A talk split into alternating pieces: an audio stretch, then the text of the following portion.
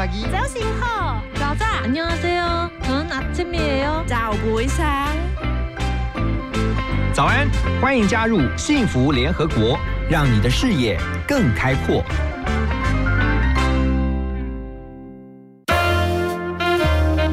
联合国会客室，欢迎今天的客人。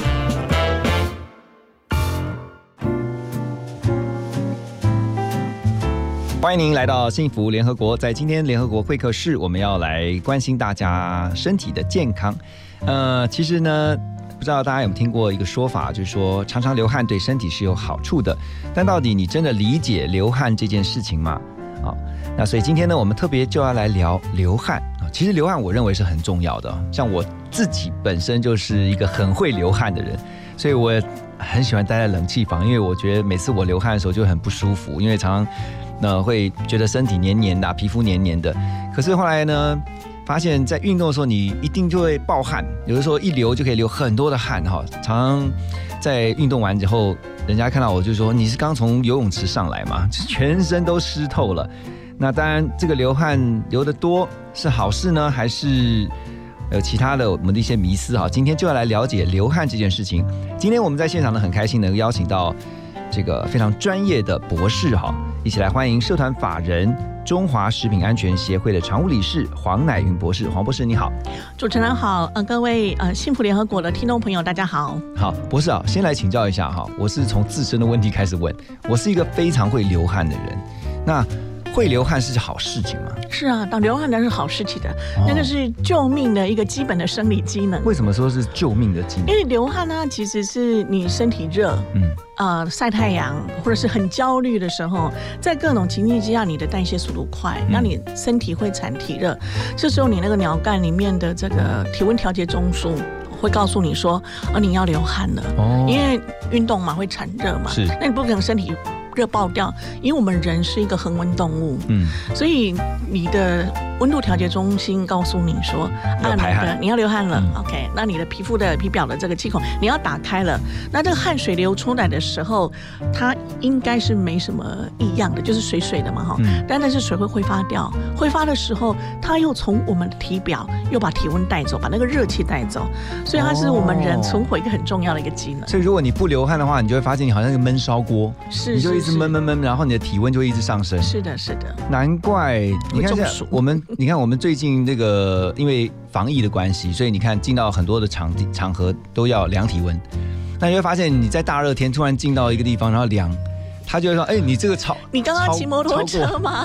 你戴安全帽吗？是哈、哎，有时候都会问这个问题。所以要赶快先让自己流汗一下，然后那个温度就会稍微散热一点。是是，他们就说 OK，那你五分钟后之后再来量好了。那有些人他没有办法流汗，他是天生的吗？呃，汗腺不发达有这回事吗？正正常来讲，如果说你你从小生长哦，不是太过户保保护哈、嗯那一岁两岁通通都是呃养在这个空调房里面的话，嗯照样你在小孩子在发育的过程当中，你的汗腺会自然的去发展，它会正常的 development。嗯那大部分的人其实都还是会有正常的一个汗腺，但少数人没有，嗯所以他比较体表比较不易散热啦，还有一些特殊的一个体质。哦否则的话，大部分人他其实是有正常的汗腺，好，那该流汗的他就流汗。因为那这是告诉我们说，其实我们在养小孩，特别是小小孩哈，那 baby 的时候，其实真的不要太呵护他们，应该让他们就是正常的发展嘛。也要出去玩一玩啊，见见太阳啊，对不对？见见太阳，见见月亮啊，感受到什么叫热啊，什么叫做凉啊。所以这个流汗是好事情，这个我们要先界定。然后呢，刚刚讲说，呃，像我听到一种说法啊，赶快来请教一下博士，就是人家说我我就是不常流汗，而且我不会流汗，其实没有不会流汗这件事情嘛。应该是说你的处所处的环境不太需要你流汗，嗯，比方说你就是都是不太动，对不对？哪一些人其实比较会容易有身体障碍的问题？嗯不运动。吃很多肉，对不对？然后生活作息不正常，然后压力要特大。啊，你如果说综合这样的一个生活是习惯的话，那你可能就真的是不见得会常常流汗，也就是窝在电脑前面，嗯很多那种白领阶级啦、粉领阶级啦，那你当然就不会有正常的流汗。OK，所以其实呃，流汗哦，我觉得对健康是有帮助的。刚刚我们终于界定好，而且也非常的清楚啊。今天透过博士的说明，但是因为流汗之后，其实会散发出体味啊。等一下那我们就来聊一下，很多人也会深受体味的困扰好，这个部分要怎么样来解决呢？等一下我们继续来请教今天我们的来宾黄乃云博士啊。现在听的这首歌曲啊，就是跟味道有关，辛晓琪的味道。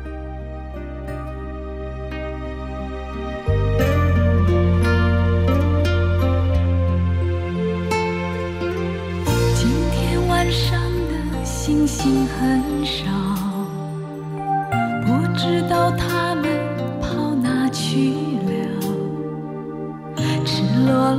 天空，星星多寂寥。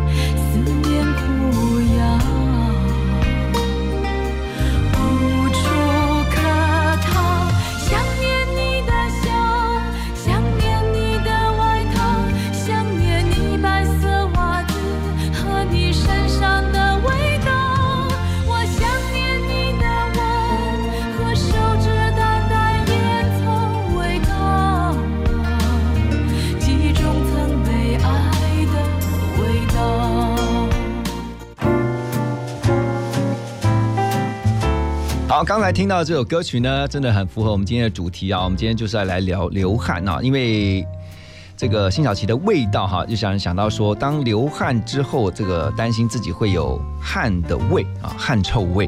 今天在我们的现场呢是黄乃云博士，他是社团法人中华食品安全协会的常务理事啊。那博士，这个我刚刚讲的说法对吗？就是流汗，汗本身就会有味道吗？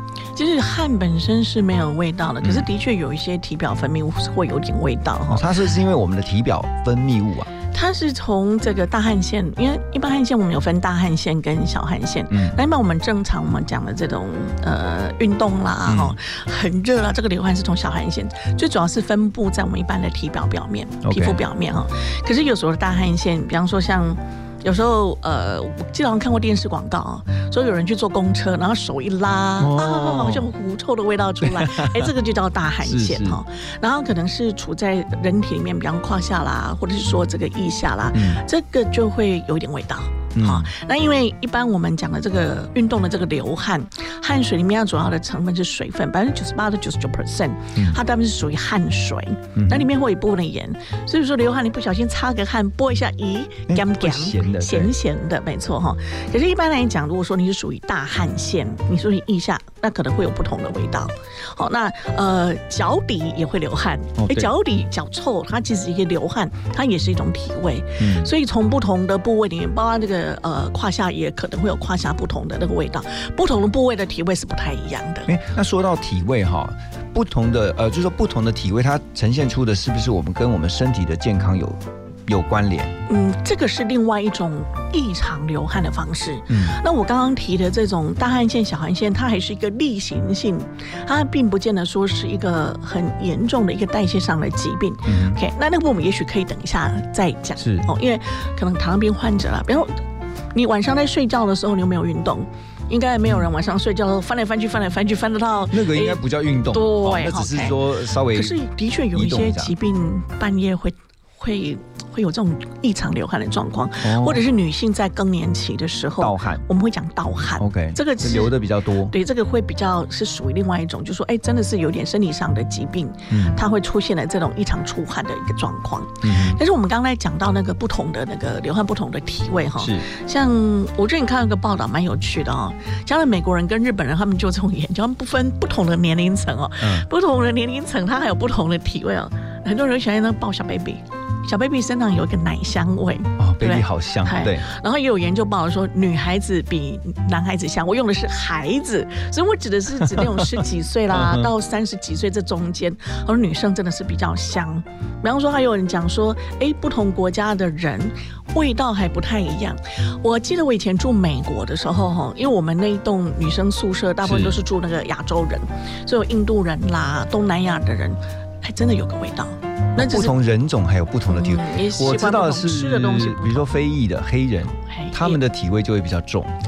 像黑人跟白人哦，嗯，嗯，我我觉得那个味道是比较重，可是我觉得有时候也是跟那个生活作息不太一样。哦他们晚上不洗澡的，他们是早上洗澡的，哦，那个有关，所以他其实就是在那个被窝里面，就是因为你知道整天就是工作嘛、进出嘛、交通嘛，你会流汗。嗯，那个汗味他没有洗澡，他就带到床上去了，然后隔天早上就洗个澡，衣服弄一下。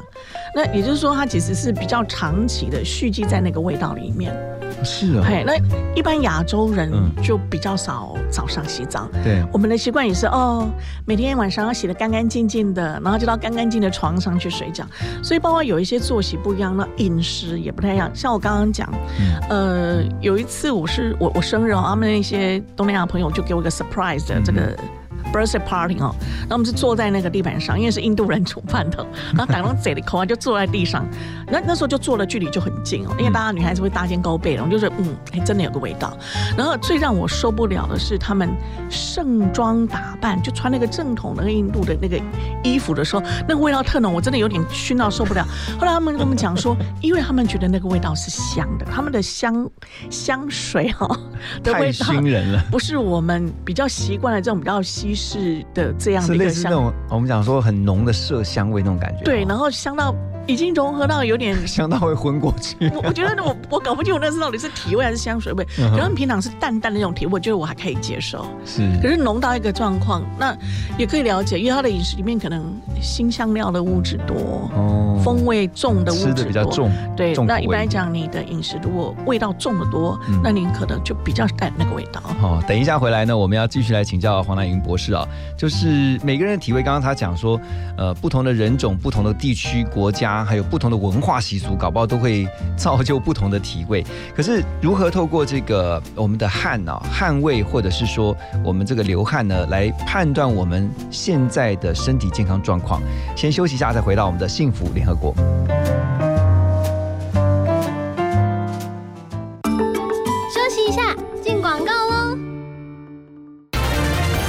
新闻快报：金格食品超前部署，抢先业界。名菜销魂能压、话题饮料杨枝甘露变身月饼、超人气爆浆流星兔、经典长崎蜂蜜蛋糕，已造成抢购热潮，引发媒体热烈报道。目前有关单位指出，必须要买，因为再晚就买不到了。快上网搜寻金格食品。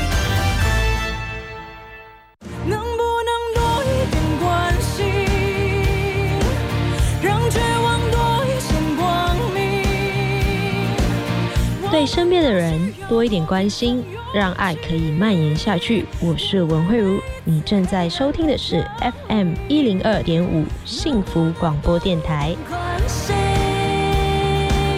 用爱去让世界痊愈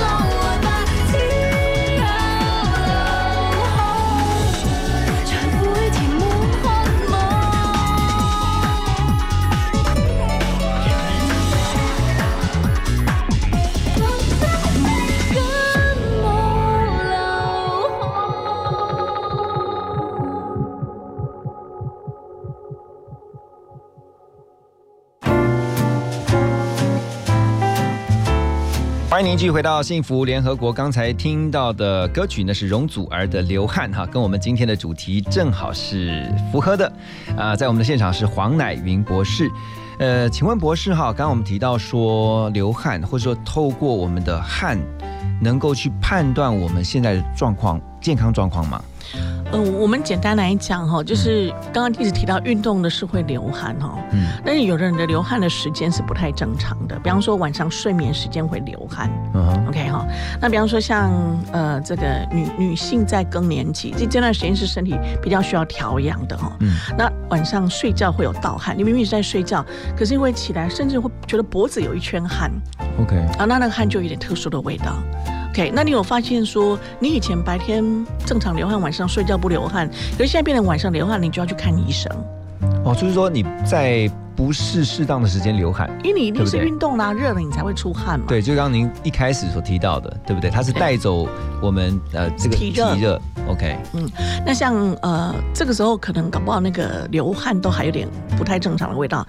那我刚刚提到的是，比方说像糖尿病患者哦那糖尿病患者因为他胰岛素这边有关于糖类的这个代谢不是那么正常哦，嗯所以它变相会去代谢一些脂肪啦或其他的这个呃营养成分小分子会有一些代谢。嗯，那这时候呢，汗就有一个不太不太一样的味道。也就是说你体内的营养成分一直流失，呃？部分部分会有部分这样的一个状况，因为它会去进行另外一个补偿性的一个代谢。嗯那这个时间也不正常，那可能那个味道也不是一般我们在捷运站你流汗啊，然后这个酸酸的那种流汗、哦酸臭味可能就不是那种酸臭味它可能又是不太一样的味道。然后也有人的这个流汗的味道，比方说有点类似那种。呃，焦烧焦的那种，有点焦糖味，或者是说有的这种异味，它可能是有一点类似这种呃铁板那个羊肉的味道，它可能都带着不太一样的疾病，所以就是说汗有这么多的味道，可是我们只需要认识一种汗味，嗯。就是你流汗的时候，因为你没有在流汗之后适当的去把身体擦干，嗯。好，然后你让那个汗水这个留在你的体表，那体表会有很多的细菌，这个滋生细菌是很正常的。那滋生了这个细菌，它当然就会产生一些怪怪的味道。嗯就像你的脚底流汗，OK 哈，那你如果说没有适当的哎几个小时要出去要加脚汗，那这个会有臭味，这个都是很自然的而然的一个现象。嗯嗯那也就是说，如果说不是属于这种情况，那是属于那种额外的状况，最好还是要看一下医生，看一下新陈代谢科。所以那个味道的话，就是说，呃，我们要是说，呃，常常去把它擦完，然后自己来闻闻看，是不是其实这样就可以闻到了。？OK，就我们自己在流汗的时候，对对对，你可以闻一下，其实就是一个没什么太奇怪的味道。但是你如果流汗流很久，你没有赶快适当的去把衣服换掉，一般大家不是长辈常常讲吗？啊，运动完流汗完之后，赶快要擦干呐、对换一下衣服啊，对不对？一年想。如果说我只是汗在皮肤的表面，细菌会嗯作用，会有点臭臭的味道。那个衣服如果染上了汗渍子，是，那你也没有适当去更衣服，那其实衣服也会臭。嗯，那其实你的体表那个汗臭味就会越来越浓。那我们的汗味会随着我们的年龄的增加而有不同吗？呃，美国那边的确是有人有去做过这类型的研究哈，是，然后他在这个呃莫内尔的化学研究中心里面，他们是去分了很多不同年龄层，二十到九十五，可是，在那个研究里面打破了这个说法，嗯。因为以前常常人家讲说，好像阿公阿妈，特别是阿公，哦。好像有一个那个阿公的味道老。老人然后阿嗯。公、外公啊，如果要抱小孙啊，爷爷臭臭的，就会讲会有这样讲法。嗯可是有时候看到很多人的分析的结论是说，有时候就是因为呃人年龄比较大之后，那个皮脂腺比较分泌不是那么好，那有时候常常洗澡啊，会觉得皮肤很痒之类的。对，所以他其实没有常常洗澡，没有常常洗澡，不是只有流汗，可能是嗯皮脂腺，皮脂腺可能也会是带来另外一个体味的一个原因之一。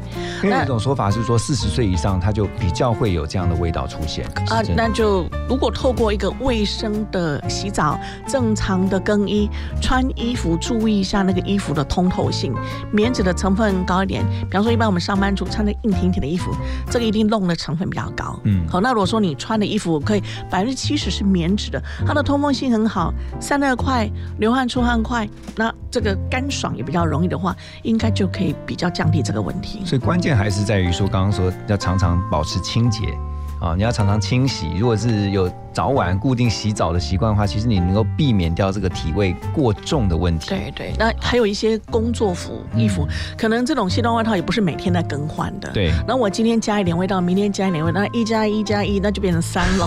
所以这个衣服可能也会带上一些味道。简单来说啊，就是告诉大家，常洗澡、常换衣服哈，就能够避免这个有时候觉得体味过重哈，造成你自己跟别人的困扰。好，那先休息一下呢，等一下回到幸福联合国呢，我们继续来请教我们今天的来宾黄乃云博士。小轩轩，来来来，跟爷爷做点运动。左三圈，右三圈，脖子扭扭，屁股扭扭，早睡早起，咱们来做运动。抖抖手呀，抖抖脚呀，呀，请做深呼吸。学爷爷唱唱跳跳，你才不会老。笑眯眯，笑眯眯，做人客气，快乐容易。爷爷说的容易，早上起床喊啾喊啾。不要乱吃零食，多喝开水，咕噜咕噜。我比谁更有活力。左三圈，右三圈，脖子扭扭，屁股扭扭，早睡早起，咱们来做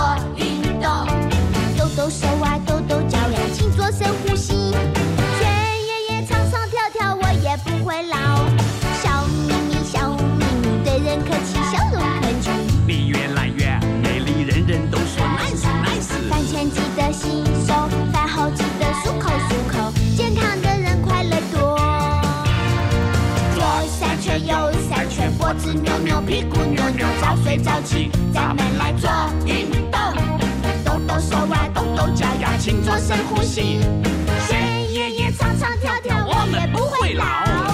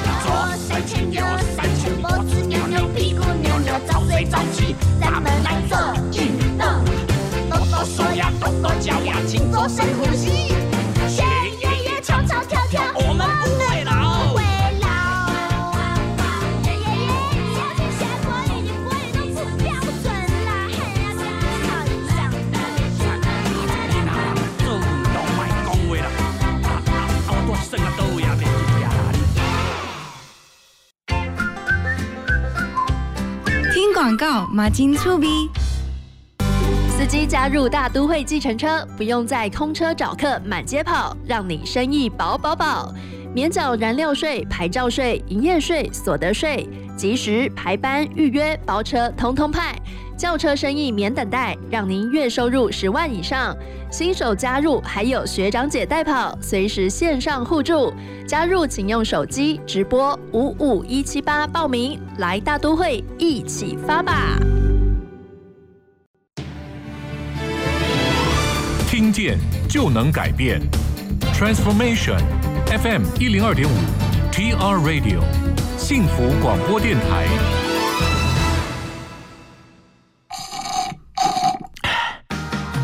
来杯冰凉的咖啡，全神贯注，准备开工喽！现在是早上九点。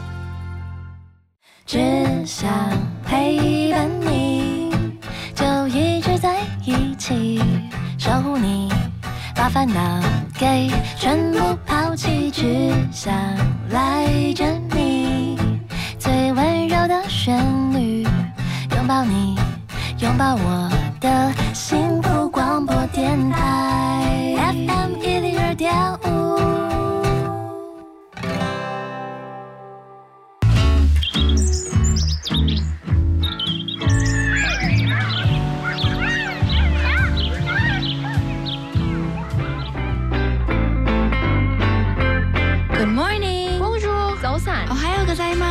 吗？ Selamat pagi.早醒好，早早안녕하세요，저는아침이에요。 早不一상嗯早安，欢迎加入幸福联合国，让你的视野更开阔。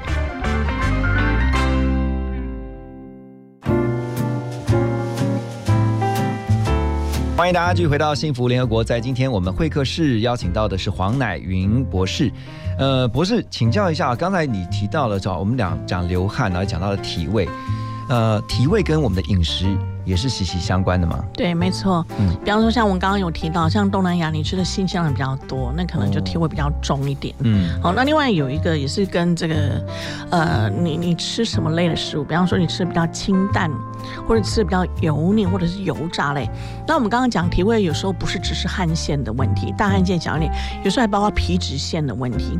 那如果说像我们本身皮脂腺啊，比方耳朵后面啊等等，皮脂腺它如果本身是比较发达的人，你又常常去吃高脂肪含量，然后是这个油炸甚至是油炸的食物，那当然你的皮脂腺就会分泌旺盛。我先请教博士一个问题啊，怎么样判断自己是属于那种皮脂腺分泌比较旺盛的？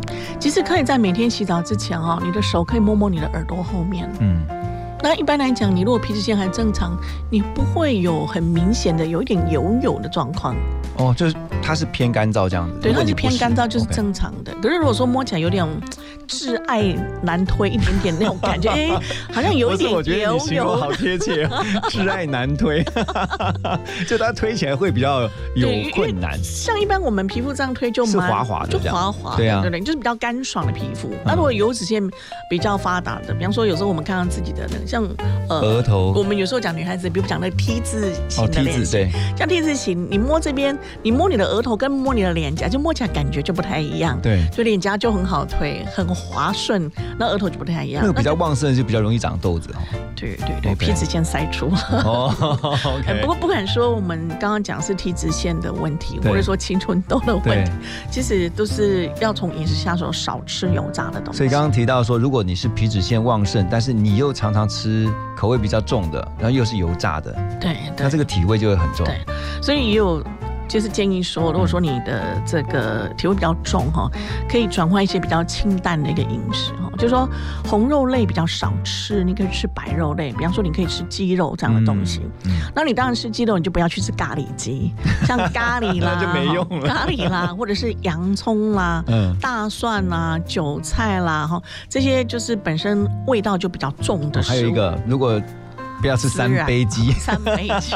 那个太重了，那个口味实在太重了。所以这些新香料比较重，或者讲我们一般讲香草植物类哈，嗯这种香料类的东西，呃，也建议就是进进食，就是饮食稍微注意一下，不要太常吃，偶尔吃一下可以，嗯不要太常吃，这个降你的体味。是，那现在天气也蛮热的，你又流汗哈。那比方说，你如果用这个鸡肉来料理你，你去外面量饭店买，哎，这个鸡肉啊，像美国鸡肉他们都是棒腿嘛，对。把买家用最偷懒的方式，现在是出竹笋的季节，对不对？嗯。笋子、鸡腿放到电锅炖一下，好，那喜欢再加上两三颗的竹香菇，笋鸡汤之类。的。对对，竹笋鸡汤。啊，最主要是因为大家都很忙嘛，就丢在电锅煮就好了。嗯。像像我自己在家里，我们家就不止一个电锅。OK，所以这个煮个汤，这个炖个什么东西，回到家东西都丢进去，前一天晚上在冰箱里面处理好，嗯，然后就是再弄一个饭，炒两个青菜，这样就结束了。那很清淡啊，就很清淡，然后你也可以补充蛋白质，有肉类的这个营养，对你如果不要油炸的话，其实你用卤的也可以，对不对？卤的也好，对对，不就是用那种淡卤啦，可是卤可能对对对，就刚刚重点，不要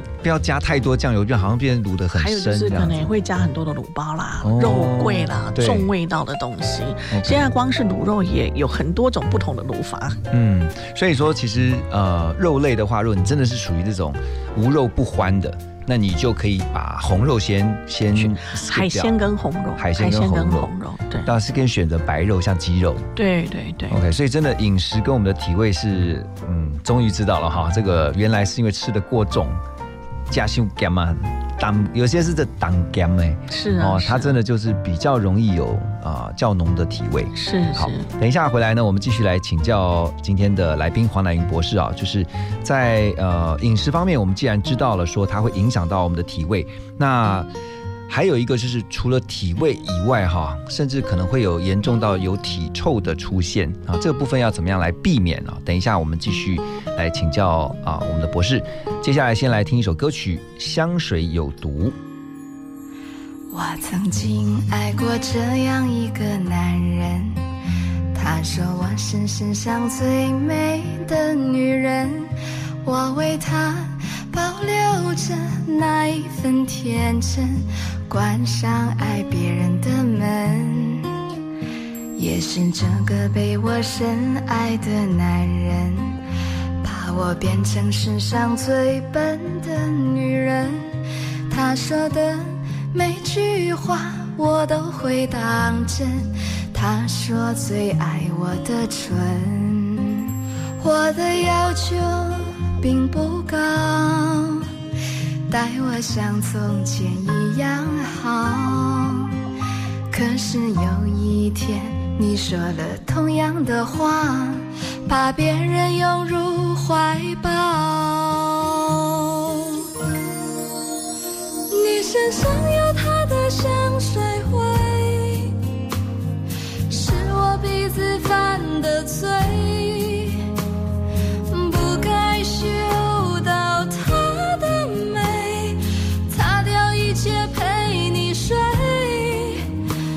身上有他的香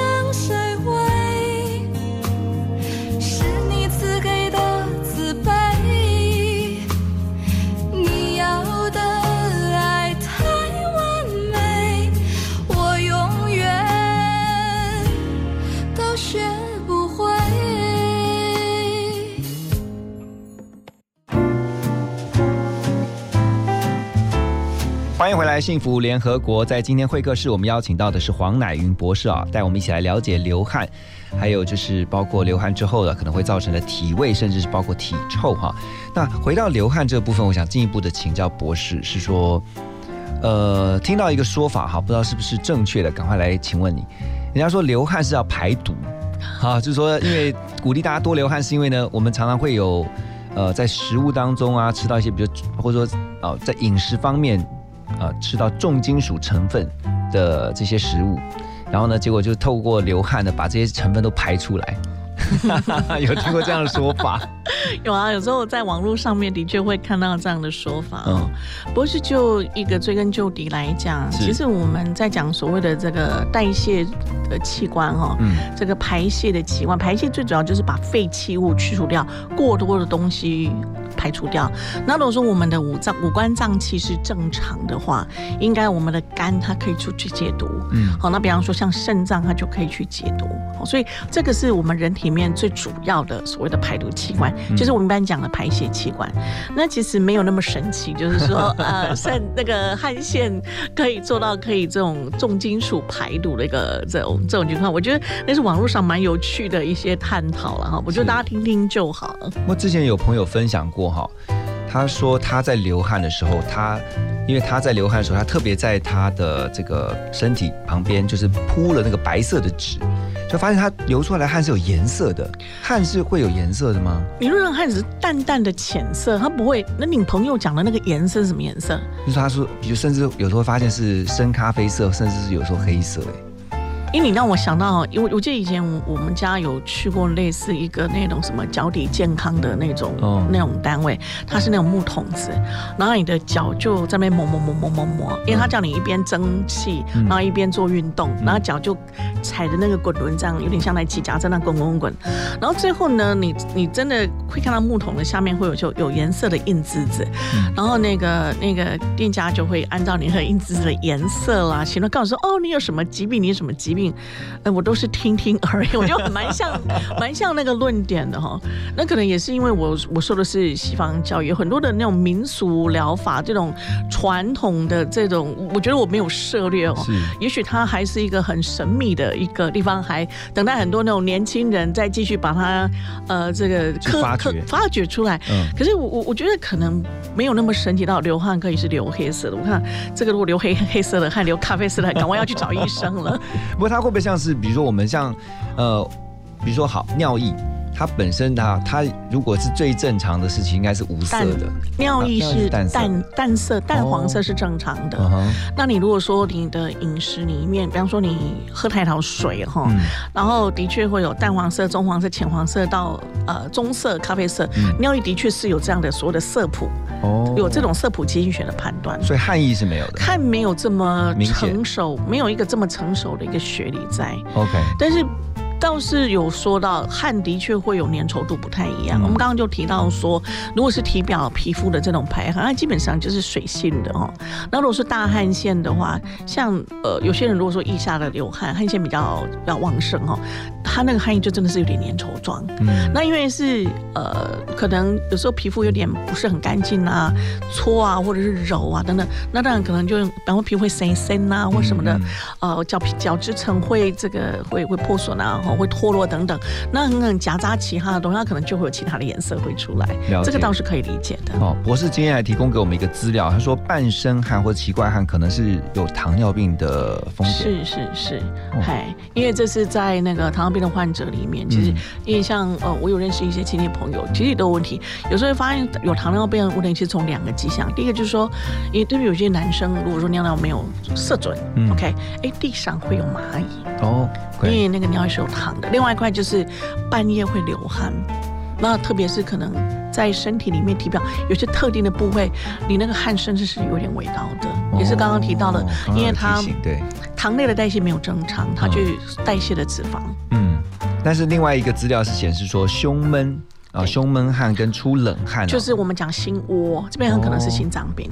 OK，哦，真的、啊，哎，所以就是说，哇，照理讲应该还是比较偏向四肢是汗腺分泌比较多的地方，嗯四肢啦、背部啦、脖子啊，这是汗腺分泌比较多的地方。那一般其实人的身体的前半部，其实汗腺的分布会稍比较少一点。那如果说有不同的一种异常的状况，还是建议还是要多找一下医生。对，那为什么全啊全身出汗，什么持续的一直冒汗，它有可能要建议大家去做甲状腺的检查。因为等于是过度亢奋，哦它是过分。甲状腺本来就是过度亢奋，什么东西都过多，所以它就一直不断的冒汗，对，对不断的流汗。没错没错。所以其实过于不及都不好，对不对是？就是你要适中，你的汗，那怎么判断自己的那个流汗？就一般人大概一天流多少汗，有一个平均值吗？或是其实我们要看是不是正常流汗。哦，你我们我们都可以随时观察我们周遭的人呢、奇怪，别人没有在流汗，就是我会去冒汗，我是不是做了什么亏心事？当然这这点排除，对对我现在正酝酿要干什么坏事，我特别紧张，我流汗，这个除外。嗯那应该大家都在同样一个空间里面，那同样的一个温度，对不对？那如果要流汗就流汗，不流汗就不流汗。别人在流汗，你不流汗，这也很奇怪。嗯别人没有流汗，你在流汗，这也挺奇怪 的，这个就叫异常了。好，那等一下回到幸福联合国呢，我们继续来请教黄乃英博士啊，就是流汗这件事情，还有包括说刚才特别提到，其实流汗也好，还有特别好体味，都是跟我们的饮食息息相关的。等一下我们继续来请教。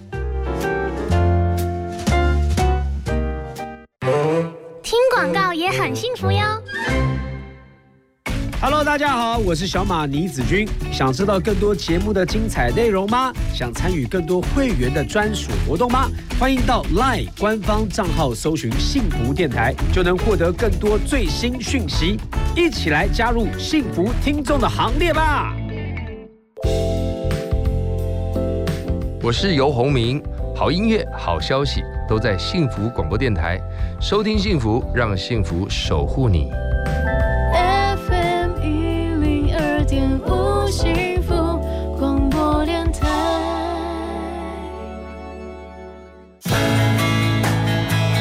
你好，我是谢文宪宪哥，推荐给你幸福的节目《幸福联合国》，周一到周五给你满满满的幸福哦。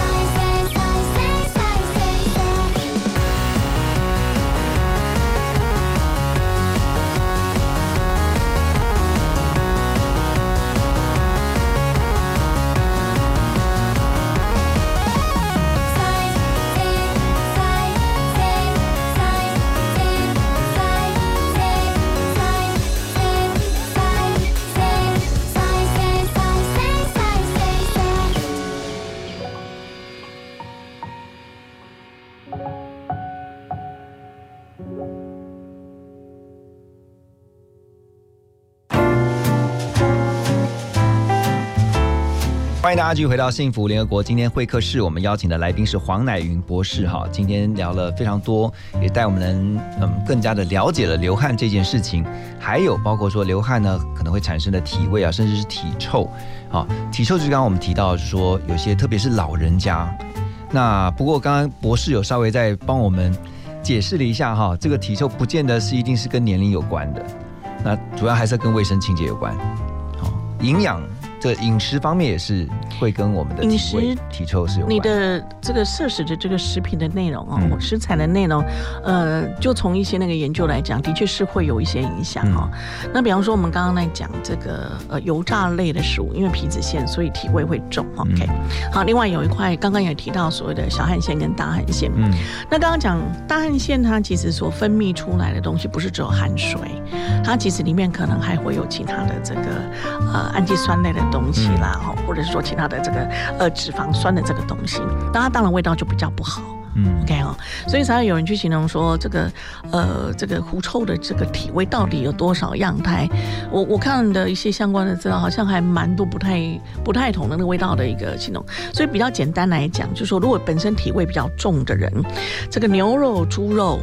OK，可能就少吃一点，因为我们刚刚提到说，可能会分泌的这种这个蛋白质的东西，那蛋白质降解的产化就是一个尿酸，嗯，所以它的这个分泌的内容物里面还会有些是尿酸或是乳酸，那你又堆积在腋下，所以像有些国外他们就常常会去卖那种身体的这种清爽剂，像体就是香之类的对对，就是适时的去干燥你的腋下等等，透过饮食的控制，也透过一些这种生活的一些用品哦来控制你的这个体味。哎，等一下，那博士，我突然想问的是说，很多现在大家会习惯用什么止汗剂？哦，就是它好像是强调会抑制你的出汗。对对，它是一些含铝的一些化学药剂哈、然后这类型的商品，因为我因为我之前有帮一些那个媒体做一些那种产品安全的一些评估，看它的标识等等哈，不然我平常也不太了解，就是因为人家拿打分数嘛，才了解原来还出现这种还蛮多的，还有那个脚脚。就是粉状的，就是那种、呃脚臭的那种去去臭粉哈、但就还有那种什么呃脚臭的这种脚臭袜什么什么的，嗯。就发现它里面除了有除臭汗的功能。它其实里面是有抑菌的功能。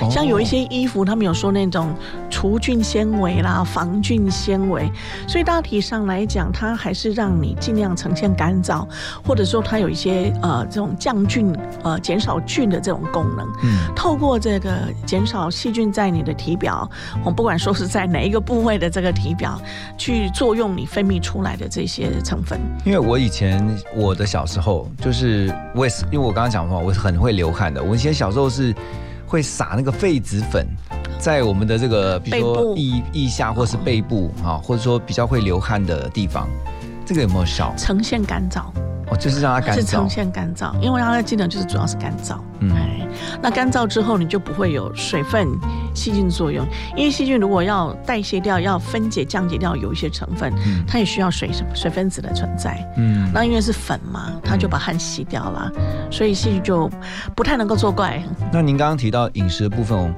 如果是吃素跟这个荤食跟素食，是不是吃素的人比比较不容易吃这个？素的其实情况会比较好一点，哦因为因为我们刚刚提到，嗯因为有时候体味的一个来源很可能是包括尿酸呐，哈，那包括乳酸等等哈。对，那呃，吃素的话，我讲的吃素不是指很多大豆制品、油炸的那种加工大豆制品，我讲的就是比较真的是清淡一点的清淡的，比方说是多吃蔬菜，各型各色的蔬菜。我讲的是这类型的素食，嗯那当然你的体味会比较淡一点。OK，那如果说你是吃荤的，啊，常常吃烤牛牛肉啦、猪肉啦、鱼肉啦、海鲜啦，那可能体味就会比较重一点。嗯，所以建议大家如果真的要吃肉的话，是要吃鸡肉。白肉就是还是吃白肉，嘿，嗯就是鱼肉啦、鸡肉啦哦这样子。鱼跟鸡嘿 OK 那我今天有带一个我之前的鸡肉的食谱，哦，然后因为我是很懒很懒的，呃，厨房里面的这，所以基本上我我我可以跟消费者介绍的东西都是很简单的一点东西，您可能就是切切一切而已哈，然后下去可能是用煮的，嗯。好，那可能是用炖的，好，那甚至有些东西你就是做一个很简单的汤，简单炒一下，然后有些青菜哈。那除了我们刚刚讲这种牛肉、猪肉这种海鲜这种东西会比较造成体味之外哈，那其实又讲像那个菇类的东西，嗯，菇类的东西有时候也会比较造成那个女生的一些体味，哦，菇类啊，是是是，然后人有家不是常常讲听到说那个吃香菇是好吃菇是好的，啊就是很多东西吃的都很好，就换着 换着吃，不要这么爱某一种食物。持续性或长期在吃的。这个理论蛮有趣的，我们都常常讲说，就是人活着，它其实就是一个带状的一个概念。什么叫带状？就是均匀分散的。嗯那个儒家的思想讲的本来就是中庸中庸之道哈，所以也不要太爱吃哪一类的食物。OK，那从你的饮食里面去均衡一下。是好，那刚刚还有提到，就是说有一些食物里面，像刚刚有提到，像洋葱啦、嗯大蒜啦，因为这一类的新香料，它里面含硫物也比较多。，OK，就某一些养生医学来讲说，含硫的这个食物是好的，嗯因为它基本上也比较抗氧化、防止老化功能。嗯可是如果你体味重的话，你就是要适当的调节一下。对可能也不要再吃那么多重的这种，虽然说它是也是蛮健康导向的这种呃植物类的一个食品。是我刚才突然想到，如果真的要这个让鸡肉来入菜的话，其实还有一个就是夏天嘛，凉爽就是鸡肉沙拉就好了。是啊，你是啊，就配合一些水果啊，对，凉拌成那个鸡肉沙拉，那哎蛮健康的哈，光听就很很很想吃了。好，今天非常谢谢我们的来宾黄乃英博士啊，在啊、这个。一个小时当中呢，带我们来了解流汗，还包括说体味的生成，甚至呢避免体臭的方法。当然呢，有几个重点哈，再帮大家复习一下，其实就是要常常保持清洁啊，常常保持干燥。